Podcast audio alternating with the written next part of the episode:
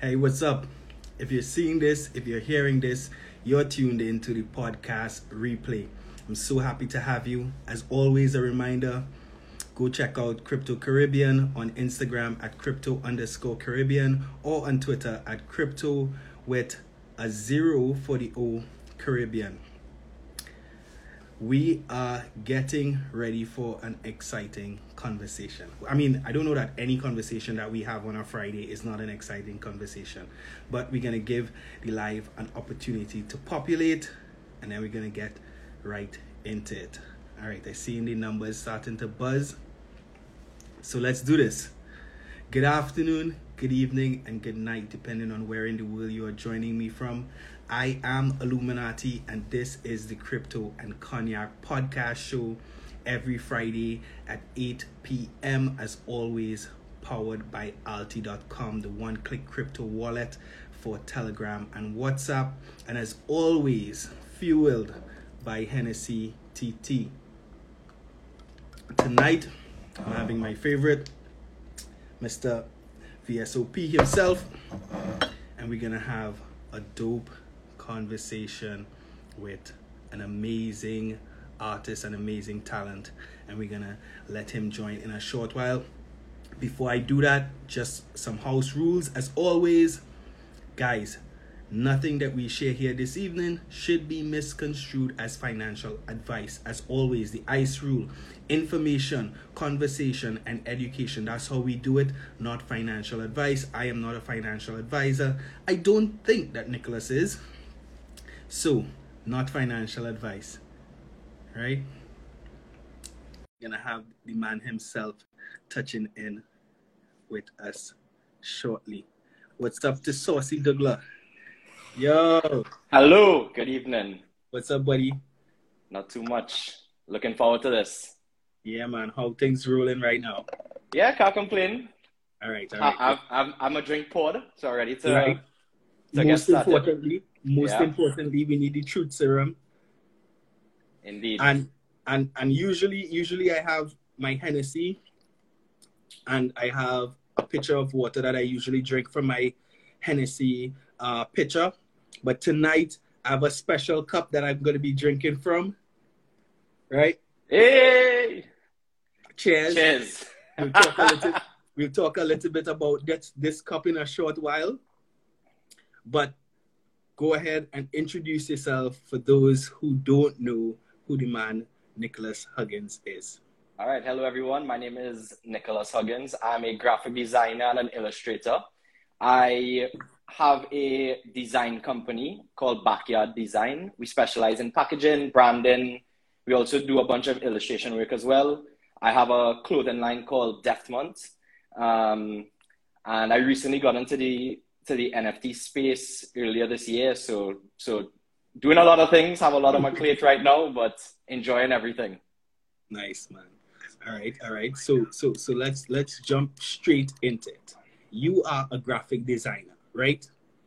I'm not gonna ask you to tell your age, but unless you're probably 16 or 17 years old, that is not a traditional uh, career path that parents, you know, recommend for their kids or kids find themselves in.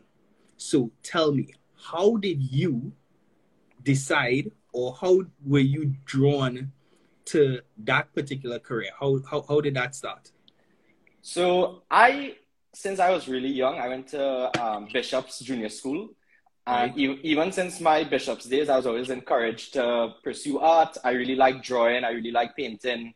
I really like doing all sorts of different like artistic endeavors. Then I went to St. Mary's College, where I had um, a guy by the name of Andre Rez as my art teacher. And like he's a guy that I still keep in touch with up to today. He really encouraged me to do art. I did art straight or, straight up to Form Six, um, and then I was kind of deciding where to go to university. And luckily enough, um, my parents were very supportive in terms of what I did. My dad, my dad, for instance, was always of the mindset that once you start your own business, regardless of what field it's in, you'll make a living doing it. So I decided I wanted to go to art school. So I went to the Savannah College of Art and Design in Savannah, Georgia. And I didn't even really know. yeah, I didn't really know what graphic design was to be honest. I was like, I just gonna go and like do painting or illustration or something like. I knew of like four different things you could do in art, and when I got to this school, I was like, holy crap! There's like 150 different like things that you can do in the sort of art and design sphere. So it was like really eye opening, and so I I got to SCAD and for the first year at SCAD, you do um, foundation classes. You do drawing, art history. You kind of learn the foundations of art and design, right. color theory, that type of thing. And one of the classes we took was actually called um, CMPA, which was computer arts. And I took that class and I've never used Photoshop, never used Illustrator. And it was kind of like, they just kind of touched on it. So I was like, that sounds cool. So I took the class as a foundation class and I loved it. I love Photoshop. I love do, working in Illustrator and InDesign and these types of things.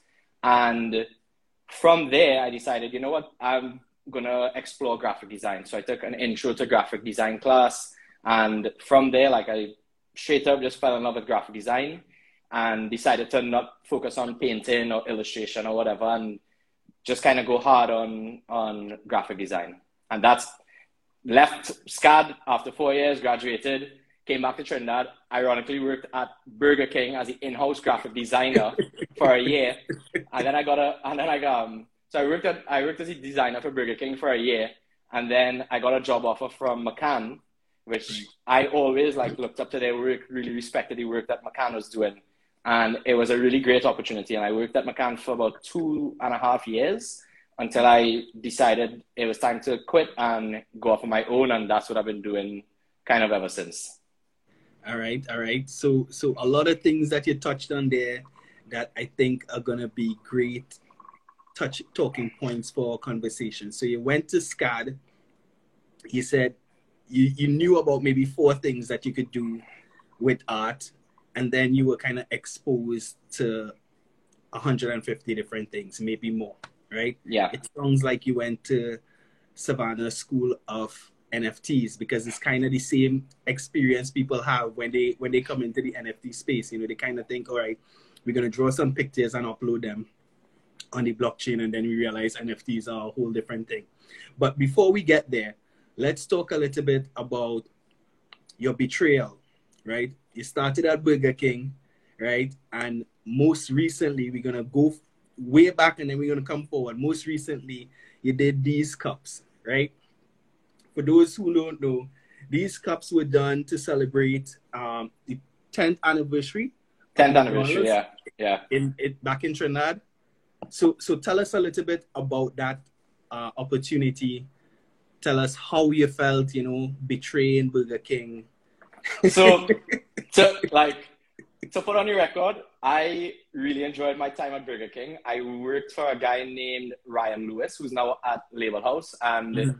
like he was amazing to to work for, and I had a really great I had a really great time there. I met some great people, and but at the end of the day, when a when a company like McDonald's comes to you as a as a like when you're doing your own thing, yeah, that's not an opportunity that you pass up just yeah, so. So yeah, you, you don't skip the opportunity to put that on your portfolio. Exactly, and they actually called me. I was on. I was traveling um, with my fiance Alex. We were in Colombia, and I was kind of trying to take it easy. You know, when you travel and you're working for yourself, you're still you're still working, right? You're traveling, but you're working. Hundred um, percent. But I was trying to take it easy, and I got a message on Instagram actually from um, an account exec at Lonsdale, which is another advertising agency, and she said they're interested in me illustrating these cups and creating these illustrations. Would I be would I be interested in doing it? And if I could send some samples of my work of stuff that I've done before. And so I said, cool. I sent it to them they came back, they were like, cool, we need these designs in a week. I was like, Lord have mercy. I was like, uh, I'll, I'll try and enjoy my, my holiday, but you know that once again, it's an opportunity that you're yeah, not going to pass up. Next, you had to pay for the next holiday too. Exactly, exactly. So I immediately got to work, um, started just sketching a bunch of ideas, and luckily they were a really easy client to work with. Once I sent them the ideas, they were all on board, and then they were familiar with my work, so they kind of knew what to expect. So there was really almost no back and forth in terms of cha- changes. They more or less what you see that I did for McDonald's is more or less what my vision was yeah, based so on the brief me. that I was given. Yeah, they trusted me 100%, and you can't ask for more on a client. Yeah, that's that's actually dope. Uh, good evening, Alex. How are you, darling? I'm gonna say hi, guys. This attractive young man is off the table, so don't even think about it. Right? All right. So the the cup, the cup, your the name of your company, and some of your other work, I see a general kind of theme with it. Right? Now, one of the more popular things that people probably know in terms of your work, but probably don't know that it's you, is the collaboration that you did with Kes Band. So tell yeah. us a little bit about Kes, what you guys did, um, how how you saw the vision, how you guys came together with that, and then I will talk a little bit about my experience with that as a customer. Got it. Okay, so um, last year, which was 2020, the year of the pandemic, um, Alex and I were actually stuck in England because we went to visit her parents for two weeks, got stuck in England for eight months. So I was kind of working remotely from, from the in law's house, um, which was a great experience. And, and um, got, I got a good, a good introduction into the family. And so I was working remotely, and that carnival, I was creating a bunch of like personal work, illustrations, posting it on Instagram.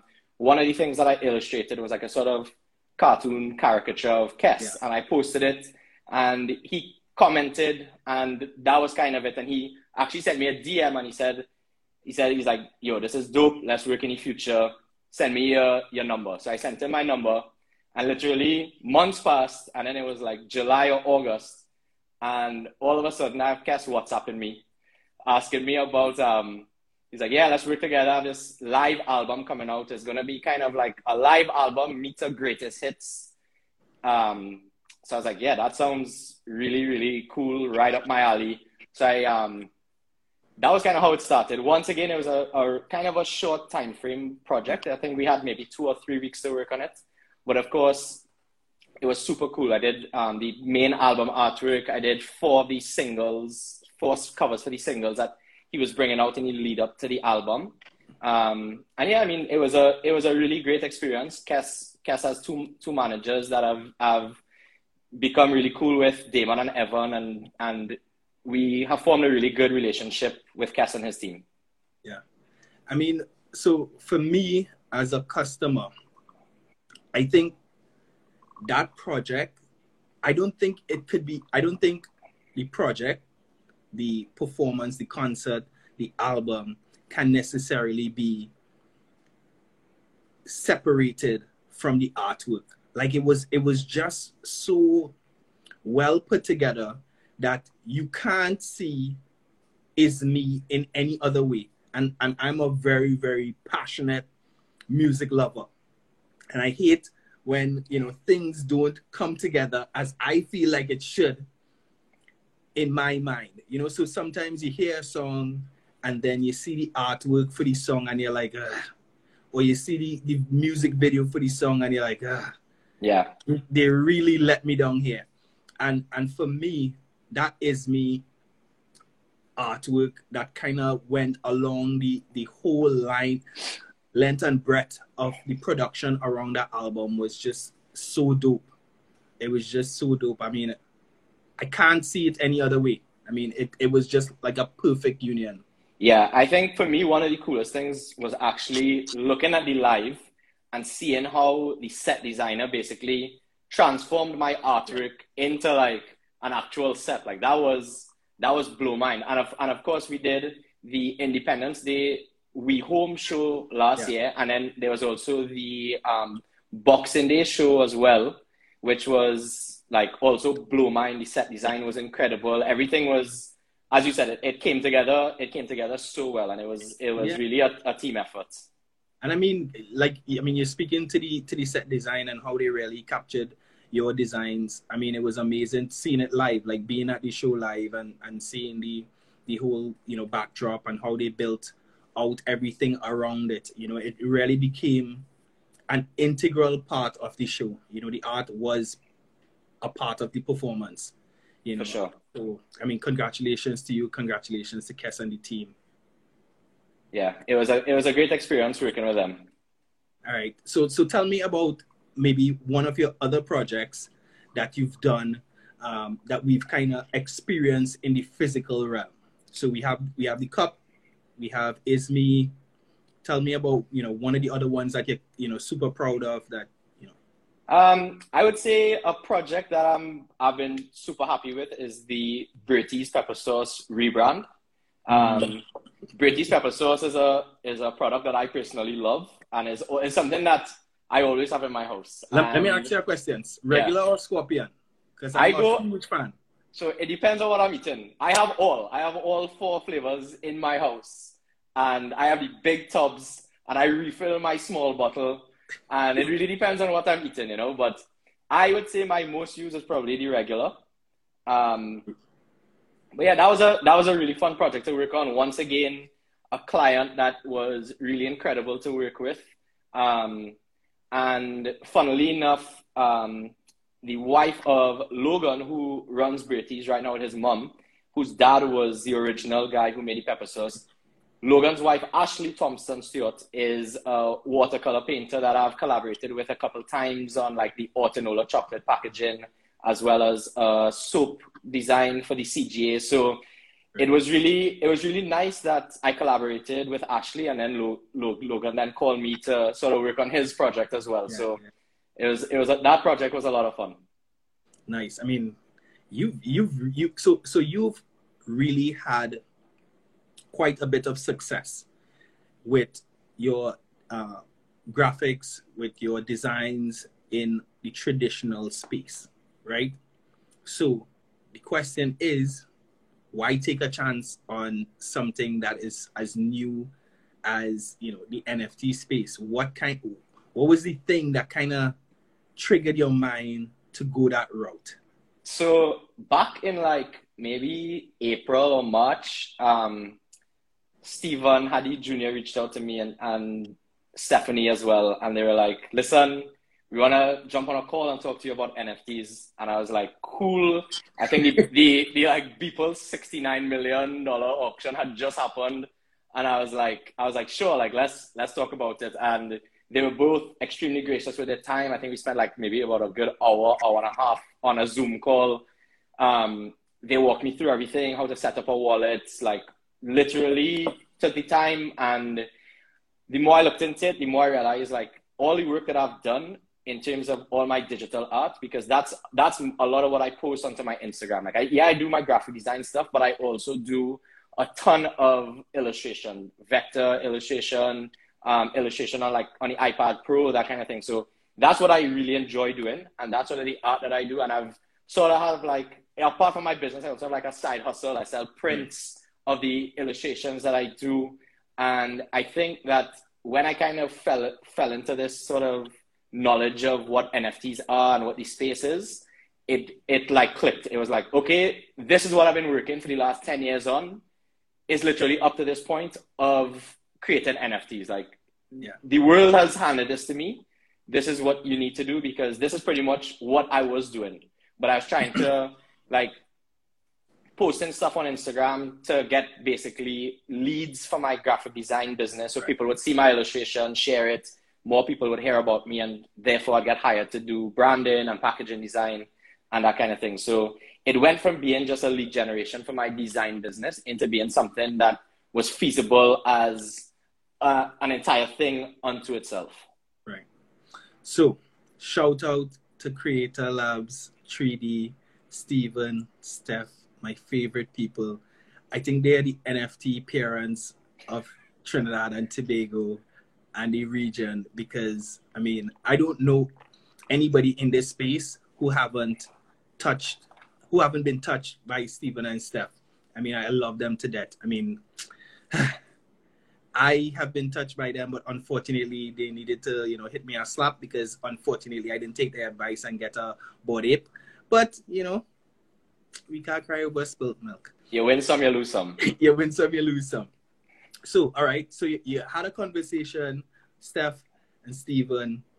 They start, you know, your brain start clicking like, yo, this is everything I've been working up towards until now how did you kind of decide on what was going to be your first step? Right. So when I spoke to them, I was kind of in the middle of a project called 36 Days of Type, right? And basically, what 36 Days of Type is, is that you every day you start, I think you start on like March 1st or whatever the case is, and March 1st is A, March 2nd is B. And it's a public invitation to illustrators, artists, designers, whoever, to um, each day illustrate a letter, right? And everyone is illustrating the same letter every day for 36 days. You go A to Z, zero to nine. And I was kind of coming down to the end of that. And what I, what I realized is that the more I posted of these letters, by the time I got to like the middle of the alphabet, it was kind of like people were, it was kind of taken off. People were sharing it. People were commenting a lot, messaging me. This is really cool. And I decided I'm a man. I like to put parameters on a project. Like I, I, I like to put myself into a corner and see how I get out of it. Right. So apart from just being like, okay, I need to design the letters of the alphabet, I decided every letter has to be in the style of Caribbean architecture, right? So A is a rum shop, B is like a St. James house, C is whatever, D is whatever. The letter N was the gingerbread house around the savannah, Y was Stollmeyer's castle. So I really wanted to um, put myself into a corner and see how I worked out of it. And some letters were super hard, like X what I ended up doing for X was putting the twin towers, kind of looking like they're whining on each other. So, yeah, and so like I was in the middle of that, and um, I was sort of working up to releasing a limited edition print of that piece. And what I did was I released a limited edition of 50 prints, and I decided maybe the week before the print was going to go live is the day that I had the call with Stephen and Steph, and I decided, you know what, I'm going to release all 36 in one piece as an NFT. And I'm going to put it out on my birthday, which is May the 14th. And whoever buys the NFT, I will, se- I will send them the, the physical print, number one right. of the 50. And I mean, the print, complete like in. It went like hotcakes. Yeah, I remember. It went like hotcakes, yeah. I, I remember com- checking in the day after uh, uh, because one of my friends, Ricky, told me about it because he had gotten like 38 or something like that. By the yeah. time I checked, it was it was a done deal. Yeah, I mean they sold out in like six days, and I was blew, I was absolutely blown away. And unfortunately, with Trinidad, you can't really ship things out, so it was all people in Trinidad who right. bought, right?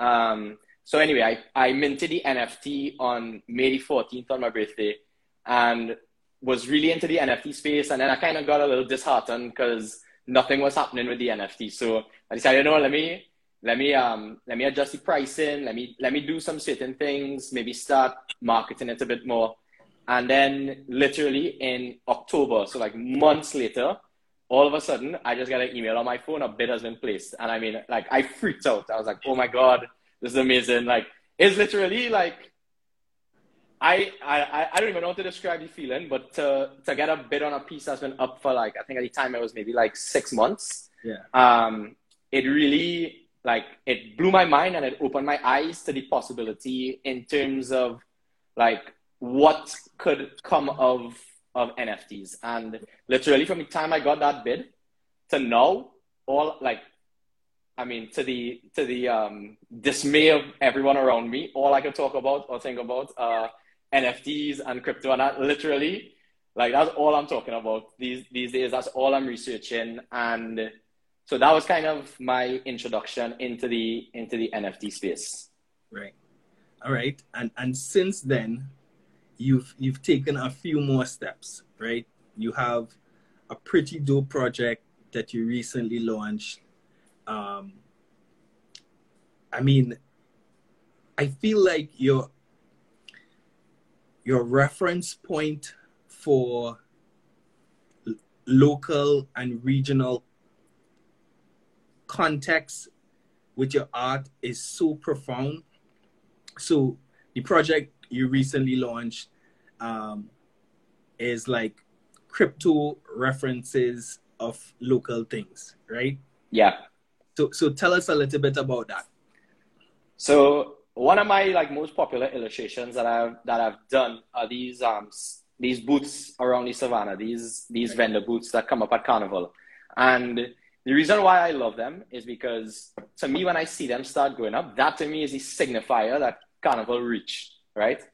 And everything from the color to the shape to literally everything with these vendor booths really intrigued me, which is why like in the McDonald's cup, like that's something that I've referenced. Like I've I've made I made 3D models of them. Like literally, I I just love them. I love that they're like fully like painted in primary colors. They break yeah. them apart every year. They put them back together, and the colors are all mismatched. Yeah, like Legos.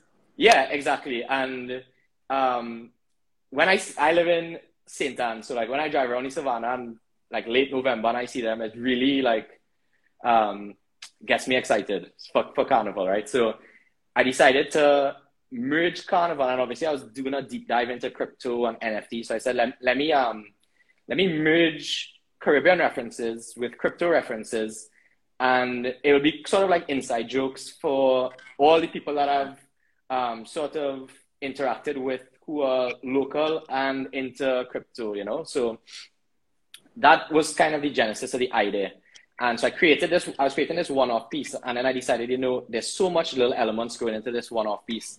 Let me pull the elements off, out and make a make a collection of pieces based on these on these elements. So that was sort of how the idea of creating a collection from that one-off piece came about. Right. Okay, cool. So one of the one of your pieces, the the LPG gas tank, um, referencing Ethereum gas and the gas fees. Let me ask then, what what allowed you to choose Ethereum as the network for your collection? Was it kind of a no-brainer? Um, were there specific things that you kind of thought about? And is it something that you intend to continue with? Do you have ideas of maybe doing work on other blockchains as well? You know, tell me a little bit about that. That's a really good question. And really and truly, the reason I chose Ethereum was because most of my research was going into Ethereum because that's where a lot of the more popular projects were minted on. So, and then um, one of my good friends who also went to SCAD, Sekani Solomon, he had sent me an invite for foundation in back in like March. And so because of the invite to foundation and that first piece that I minted, like my first thing was on Ethereum. So I said, I said, let, let me just, let me just stick with it. And to answer your question of if I'm going to continue, I'm not too sure. Like I just looked at Anya and Wildflowers drop last night. And I think that seeing them on Polygon, I, I think that maybe I'm working on a collection right now. And I think may, maybe the next collection might be on Polygon or like I look at the work of like Rodell Warner on Tezos and yeah. like that's some incredible stuff. And I'm, I'm right now, like I would say I'm just sort of absorbing kind of everything and I'm making decisions based on what I, what I think is best. And the unfortunate thing with the collections on OpenSea and Ethereum is that the buyer now has to spend a lot of money in gas. And obviously, for me, I rather I rather someone who's who's buying into my work not have this basically like prohibitive gas fee to pay just to buy my work and support me. You know. Yeah, I mean, for me, for me as a um, I would say I'm an NFT collector. I mean, I do tons of. I have some stuff from Ethereum. Um, I have a bunch of stuff from um, Hic et Nunc, which is um, Tezos Rodell Lab, a couple pieces from Rodell Lab, um, a couple pieces from um, Trini Surfer, and a few other people. But my thing with Ethereum, though, and maybe maybe it it may encourage artists to price their work a little bit higher. But my thing is, you know, when I see that I'm buying a piece, and let's say 100 US is going to the artist, but then 140 US is going to the networking fees. It's kind of like, uh, I, I, I rather I rather pay $240 for a piece for the same piece and spend a dollar in gas than spend the same $241 where the artist only gets $100 and you know 140 goes in gas so i feel like that's a challenge that ethereum uh, founders really have to work on. Polygon is an amazing platform in terms of you know a layer two that is looking to um, capitalize on that kind of disconnect between users or average users and the Ethereum chain. Um, so yeah, I mean, I would say definitely that's one to look at. Um, yeah, we talked to Anya about that. I mean, there. I know Polygon is on a major drive to kind of build um, uses, bring users to their chain, and I know there are tons of opportunities there as a result of that. But yeah, um, what do you think about Solana? Have you looked at Solana as a as a blockchain for? I'm now getting into like researching yeah. uh, Solana. Like I kind of scoped out SolSea for a little bit, and I actually really like the the UX of that website. So that is definitely something I'll consider. I just the the benefit of Polygon is that it's on OpenSea as well, and right. so you can kind of consolidate all your collection in like if you have Ethereum pieces or Polygon pieces, it's consolidated on OpenSea. Right, and you could all you could store all on your MetaMask wallet as the case may be, you know, in one place. Exactly, but I like as you were saying about the pricing. Like I think that I'll continue to put out one of one pieces at a slightly higher price on Foundation because on Foundation the artist and the creator covers the covers the gas fee. Right. Right. So the buyer or the collector only has to has to pay like a small gas fee to make the bid or to settle the auction but basically the artist um, the artist puts out the the initial gas right. for that. So I you could mint on foundation, put it at a slightly higher price, and if it sells, you make your money back. But it it obviously um, with foundation because the the creators putting out the gas fee, you also need to make sure that the quality of your work is is to the highest like the the, the, the, the degree. Yeah, and I mean, I think I think Ethereum still has the most the most customer traffic in terms of marketplaces. OpenSea is still, you know, by far the the the biggest one. I think for artists and creatives, Foundation is still kind of like the go-to place. Um, there is like Raribles and some other places like that, but I feel like uh, Foundation is kind of where people go to look for art from artists.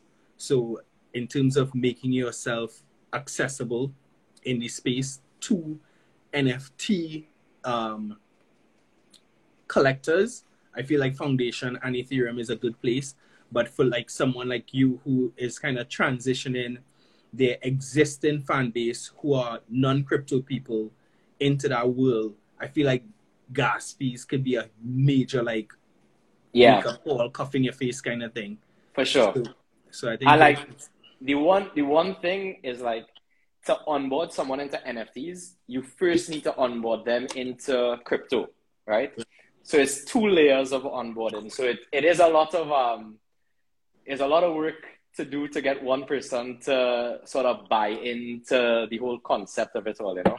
Right.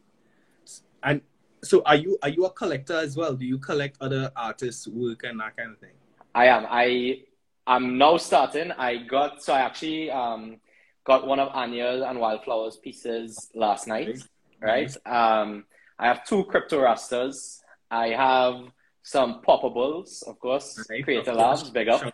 Creator Labs. Um, so I have three poppables, which I know they're doing the popping. I think this weekend. So I'm looking forward to. I'm looking forward to that. Um, and I minted a Women Rise NFT this week as well. So that's sort of the obviously I only recently started collecting. Um, I am I'm, a, a artist. Even when I sell my physical pieces, I always like to reinvest some of my like earnings into into buying art. So like I have a lot of physical art that I usually buy with the um, money that I make selling prints or selling paintings, and I plan to do the same with my earnings from my NFTs as, as well.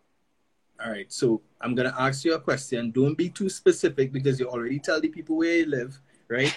And we don't want them coming looking for you, right? But how has the NFT side been for you in terms of has it has it been worth the transition in terms of the financial opportunity for artists? Yeah, definitely. It it definitely has been. Um, now, I'm not saying that like you could start drawing whatever today and be selling NFTs tomorrow. Like I've been I've been building a brand as an as an artist, as an illustrator for like literally the last 10 years. posting every day on Instagram. Like I have put in, I mean, thousands You've- of you've- thousands you've of put hours. in your 10,000 hours. double that. So beyond, uh, right. yeah, beyond. So I probably had a little bit of a head start because of that. Um, I have I have a lot of, of buyers who buy my my physical work, so I definitely had a head start. I won't I won't say I've achieved like any sort of great success in NFTs, but I yeah I thanks. I definitely plan to keep pushing. Like literally every day, I spend at least a few hours working on on NFT work. Um, probably more than a few hours, more more than I'd like to admit. Listen, I mean, crypto sucks you in and it never lets you out. So let me ask, let me ask a question, right? So when when your first piece sells for sixty nine million dollars, right? Are you gonna keep Nick Huggins as your brand name, or are you gonna change your name to like Beeple or or, or something? they ain't gonna have no brand name. I'll disappear off the face of the earth. ah, you and Alex on a beach somewhere. yeah, somewhere. You don't know where, but be somewhere. All right, so let's talk a little bit about um, the regular crypto side now. We've talked a little bit about the NFT space, and we're gonna get back to that. But have you looked at the investment side of the crypto space? Um, what has that looked like? Give me your thoughts about making that transition, not as an artist, but maybe as an investor as well. Yeah, definitely. So my sort of general, I'm very risk averse, right? But I'm also I'm the kind of person, and um, like what Alex and I have kind of decided is we're gonna put a little bit every week, and so you sort of hedge your bets, you you minimize your risk basically. You get you get any ups and any downs. You're not studying. Oh, it's high today, it's low tomorrow. Like my sort of um, investment mindset is to just put in a little bit every now and then, and like I'm not studying. Like I like let's say I buy hundred dollars of Bitcoin when it was thirty two thousand dollars back in May. I'm not looking back when it's sixty eight thousand and thinking to myself, "Damn, I should have put in more." Like I'm not really studying that. Um, I have a good friend who I went to university with, and he is a Bitcoin believer. And he is like, don't even think about Bitcoin for yourself. He's like, this is for your kids. This isn't like decades. Like, don't even study Bitcoin for yourself. He's like, just buy a little bit, buy a little bit, buy a little bit. Obviously, spend what you're willing to lose. That's kind of my my kind of go-to um, motto. Yeah. Um, but yeah, that's kind of my my thinking. I've not I've not really looked at any of the altcoins. I'd say I've stuck to kind of the big four right now of like Bitcoin, Ethereum, Solana, Cardano. Um, that's kind of what I've been looking at. Sounds good. I mean, sounds like a great starting point. And Yeah. yeah, I mean, some good, some good. Whoever, whoever is advising you clearly, um, are managing your expectations well. You know, a lot Yeah. of people come into this space and, you know, they're looking, they're looking to get rich in, in five minutes. You know, so they're looking at the most extremely risky, um, opportunities. But Yeah, like and I mean- I feel like you did the right thing. You know, you kind of assessed your own risk um, potential, and then Yeah. you move from there. Yeah, and I mean, you hear these stories of like, oh, if you put a thousand dollars in this coin back in February, or have had two million dollars. But it's like, yeah, but if you put a thousand dollars in any have another hundred coins, you would have had zero dollars. So you can't really like look at those stories and think like that is good, um, something to think about because at the end of the day, is a lot of it is kind of like a lottery, you know. Yeah, I mean, hindsight is always twenty twenty. I mean, anybody with a time machine is a is a billionaire. You know, if you had put a, thousand dollars in Amazon in nineteen ninety six, if you had buy land in Manhattan a hundred years ago, I mean, yeah, you would have been could- set we for could- life. Yeah, we could go on and on and on about Yeah. the ifs but so so how does how does your i would say your career as a creator in the crypto space and your personality as an investor in the crypto space? How do those things conflict? How do those things reconcile themselves? Does one kind of help the other? What have you found thus far? So first of all i wouldn't even really consider myself an investor in the crypto space. Um, i just chuck a little thing here and there. Um, you're in it. yeah.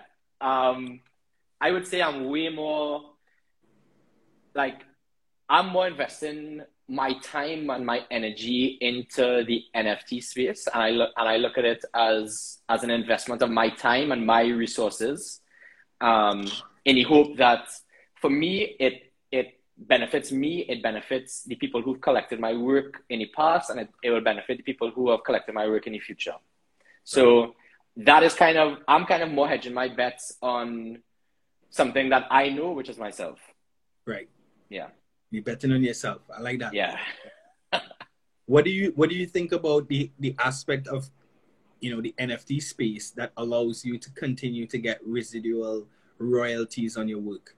Because yeah. how, how does how does that compare to your experience in the physical space? Yeah, I mean, I'm not at a point yet where I have pieces in the physical world that are reselling for more than I sold it for. But I do have pieces that I sold for like really, really cheap, maybe a few years ago that I um, kind of was like, wait, like I should have probably sold that for a little bit more and whatever. Right. And it was it probably good for that person. And I think it is like one, literally one of the best aspects for creators because you like, you are basically, you have the potential to have passive income for the rest of your life. If you, if you put any work and if your if your work is good and if your um, community of collectors is good and if they believe in you and if you believe in yourself. So I think even for me as a creator, when I speak to people about the NFT space and I mention that, I could see a, like a switch click in their mind as to how it's beneficial for the creator. Right. And, you know, just kind of following up from that, what advice would you give to someone who is maybe 16, 17 in high school, thinking about a career in art, thinking about a career in design, and you know, what would you tell them about their career in general and the opportunities in the crypto NFT space specifically? Yeah, that's a really good question. And I think for me, what really worked for me is basically like do any work. I I'm I'm not a big believer in talent. I think talent will take you maybe four percent, but hard work will take you the other ninety six percent. Yes, you need to maybe quote unquote have an eye or or whatever. But I think that I think that anyone can do anything that they set their mind to. They do their ten thousand hours. They put their head down. They do the work. Um, from and I'm talking from my personal experience on what worked for me, which was literally creating art every single day and sharing it because people really respect even if the art, even if you post Monday something good, Tuesday something good, Wednesday you're not really feeling up to it, and you post something that's not so good. People respect the grind. People respect that you have consistency, and like when I when you and I met up last week Friday, and you told me you this was your 27th episode yeah. coming up. And i was like in a row and you said yes. Like that immediately paints a picture in my mind of the of the kind of drive that you have right? So i think apart from the fact of whether it's good whether it's bad whether it's all right the fact that you did it 27 times in a row like that should get anyone's immediate respect. So to anyone trying to get into this space i would say just work work work. Don't expect immediate results maybe think to yourself that this is a three year investment that you're making. If you're 19 years old, think to yourself, yeah, but when you're 23 years old, which is still very young, yeah. you could be making a lot of money if you spend every single day working on your craft. Yeah, I mean, and as you say that, and I see my boy uh, Isan from Kickback Designs TT in the building. Uh, Kickback does my graphics every week for the show. So every single week, they, you know, I mean, I, I just kind of give Isan, you know, the slightest direction. I may say, you know, I feel in this color, or you know, be a little like this week. I just said, yeah, be a little playful with the design, and he always comes up with you know something amazing that I love. Uh, so yeah, I think the consistency is a tremendous point. A lot of people get started, get excited, and then you know they, they don't see the success come immediately, and they get you know discouraged, and then they walk away. And yeah. I think it's, it's it's the same thing with the with the crypto space. You know, people people are always looking for that get rich quick, get successful quick. That that thing that takes you to the 15 minutes of fame, but you know what happens at minute 16. You know, consistency. You know, the, I I read a book very early in my professional career by a guy by the name of John C. Maxwell called "Talent Is Never Enough," and I think that really kind of changed my perspective on things. But also, I feel like you know you kind of have to find your part and your purpose as well because that just connects in a different way. For me, like crypto, just kind of connected with me all at once. You know. Yeah. Uh, to the and you know it's taken me to the point where I was uh, able to you know kind of step away from my traditional job and you know I'm I'm able to have success in crypto, being full time in the crypto space. Um, which is which you know if you had had that conversation with me maybe a year ago i would be like hell no crazy talk crazy talk. Crypto yeah can, crypto can't pay my bills. Yeah. But here, but here i am.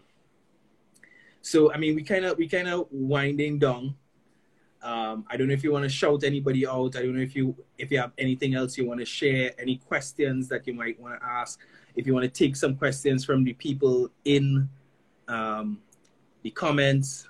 Yeah, I mean, I'm real open to taking some questions from the comments. Um, I want to pick up like Walt Lovelace, who I'm seeing there. Walt, Walt is a is a collaborator of mine, and he is like one of the most boss videographers in Trinidad. Um, big up, obviously, Mark and Ariane at Z Labs. Like what they're doing is is truly truly incredible. Yep. Um, obviously, like Anya and Wyatt Stephen and Steph, Kiwan Landred Smith, like all these people have shared so much of their time with me and like I will kind of forever be in their debt because and that's another thing that's amazing about the um the crypto space, the NFT space is that everyone is so willing to to share, you know, and that's sort of a, a, a pillar of my values is that I want to be as as transparent as possible. So I love that the NFT space really um, kind of goes towards that, you know? Yeah, I mean, that's a tremendous point. I mean, I've come from the corporate space, um, financial services specifically, and, you know, everything you do is kind of like guard your secrets, guard your secrets. So to come into the crypto space where everything is like open source, everything is so collaborative, everything is like share this, you know, give away idea for free because somebody might build something that comes back to you like that for me was like so blow mind but so in line with um you know my idea of life you know how how energy is transferred and how how you know karma cycles around and that kind of thing so for me i think that was a huge deal for me in kind of I guess, feeling that pull towards making a life in this crypto space. So yeah, that's a huge point. Big up to Anya and Wyatt. Big up to Steph and Stephen, um, Ariane and Mark, Z Lab crew. Uh, big up George Moses from Omega. Big up my team, um, the Crypto and Cognac podcast Telegram crew. Stephen, who is always supporting. I mean, it, it's it's so it's so exciting to see how this space facilitates building community. For sure. You know? um, because you, I, I guess you as an artist, you would have already already had your kind of following and that kind of thing. But I feel like now it allows for people to kind of identify as a follower of yours because now as I show, you know, when you have a painting home in your house, you're not letting every and anybody into your house. Exactly. but now you have an NFT, you're showing it off. You might put it as your profile picture. You might post it on your um, social media, and you know, and now people could be like, "Yo, I have a Nick Huggins um, NFT too, bro." Like, yeah, yeah I respect that, and yeah. it really fosters that community building. Most definitely, and I mean, it, that is one of the craziest and coolest things about this this space. You know, it's like everyone is sort of brought together on a general idea in terms of what this is and everyone supports one another. I mean it, it really is incredible. And like i personally think like when i first got into the space the first thing i did was bought an nft i bought a, a crypto rasta and that was before that was before i launched a collection. I was like i need skin in the game. And that's something i recommend to everyone. Before you get into something have some skin in the game. But like buy some ethereum check it out. Like before you do anything um, really buy into it so that you could you could feel a bit invested into whatever it is you know? Yeah i mean that's that's a great point. I mean it, it's one of the i think the overarching principles that i try to execute on especially with my community. Um, one of the things i love to do is give away free bags. I love to give people the opportunity to be gifted their first crypto you know, where you could get involved in a risk-free um, way and just see see the change, you know, because I think even seeing the change positively or negatively, you realize, okay, this is real.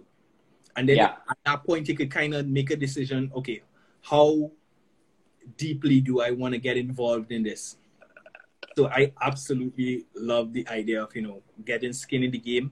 Um, shout out to Crypto Rastas. Um, I'm not going to give anything away, but you all might see them very soon. Digital Dubs, big up Digital Dubs. You all might see them very, very soon on the podcast. Um, guys, it's December. Shameless plug. It is December. It is Christmas is upon us, and we are counting down to the season finale of the Crypto and Cognac podcast show, season one. Episode 30 is going to be our season finale, and we have an amazing show planned for you. That's all I'm to say. So much free bags, right? If you want to know what free bags is, yeah, show up show up on season finale night. I mean, put it in put it in your calendars from now. Put it in your calendar, and it's Christmas Eve as well. So Santa ah. is definitely gonna show up. Um, I had some amazing conversations with my sponsors over the last couple of days, and I am so excited for what I have in store for you guys on the 24th of December. Listen, it's gonna be anyway. Anyway, maybe I might, maybe I might be able to talk Nick into giving away an NFT as well. I just say, right? Let's do it. Nick, thank you so much for being on the show. I mean, I'm gonna give you one more opportunity to kind of shout everybody out, um, say hello, say hi, say what's up, give us your last takeaways. Yeah, I mean, um, I just want to let everyone know, like, my DMs are open. If you want to kind of ask any more questions, like, slide into my DMs. I'm more than happy hold, to. Hold up, hold up. Just now, before you continue, guys, Nick is engaged. He means business and for advice, you can slide into his DMs. Ladies, please continue, Nick. I just had yes. to do that for Alex.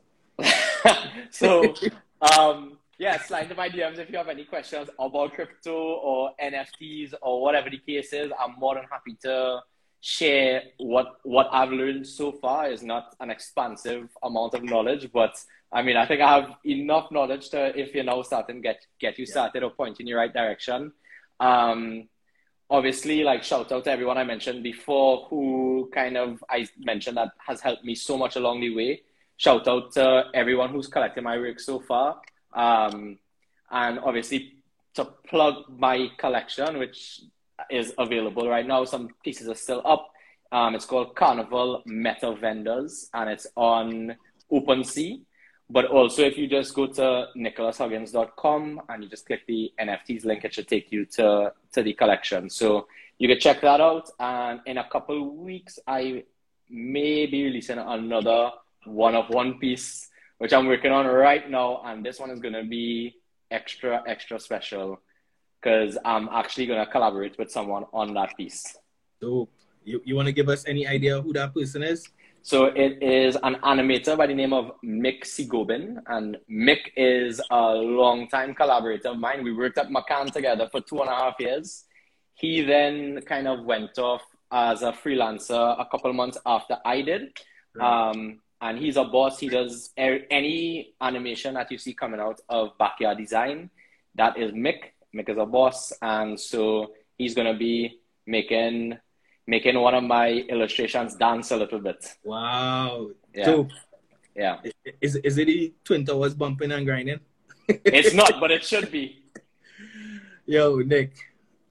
I'm so thankful for you giving up your time, giving up your Friday night to come and share a drink with me, share your story with me, uh, give some advice to young up and coming artists, people looking to get involved in design, people looking to get involved in NFTs. I look forward to having you back. I look forward to seeing you pass through on Christmas Eve to give away one of your uh, meta vendors. Definitely. And let me just say one more thing. I want to big you up for what's going to be 30 episodes in a in a row. That is, I mean, an unbelievable accomplishment. And like, I I don't know how how you how you how you've done it. Um, but yeah, hats off to you, man. Thank you very much, sir. Thank you very much. Guys, as always, thank you for being with me. I look forward to seeing you guys next Friday. As always, I look forward to seeing you guys in the official podcast Telegram group. As I always say, exposure is important, awareness is a must, and adoption is inevitable. Thank you for being here. Alluminati out. Bless. Thank you.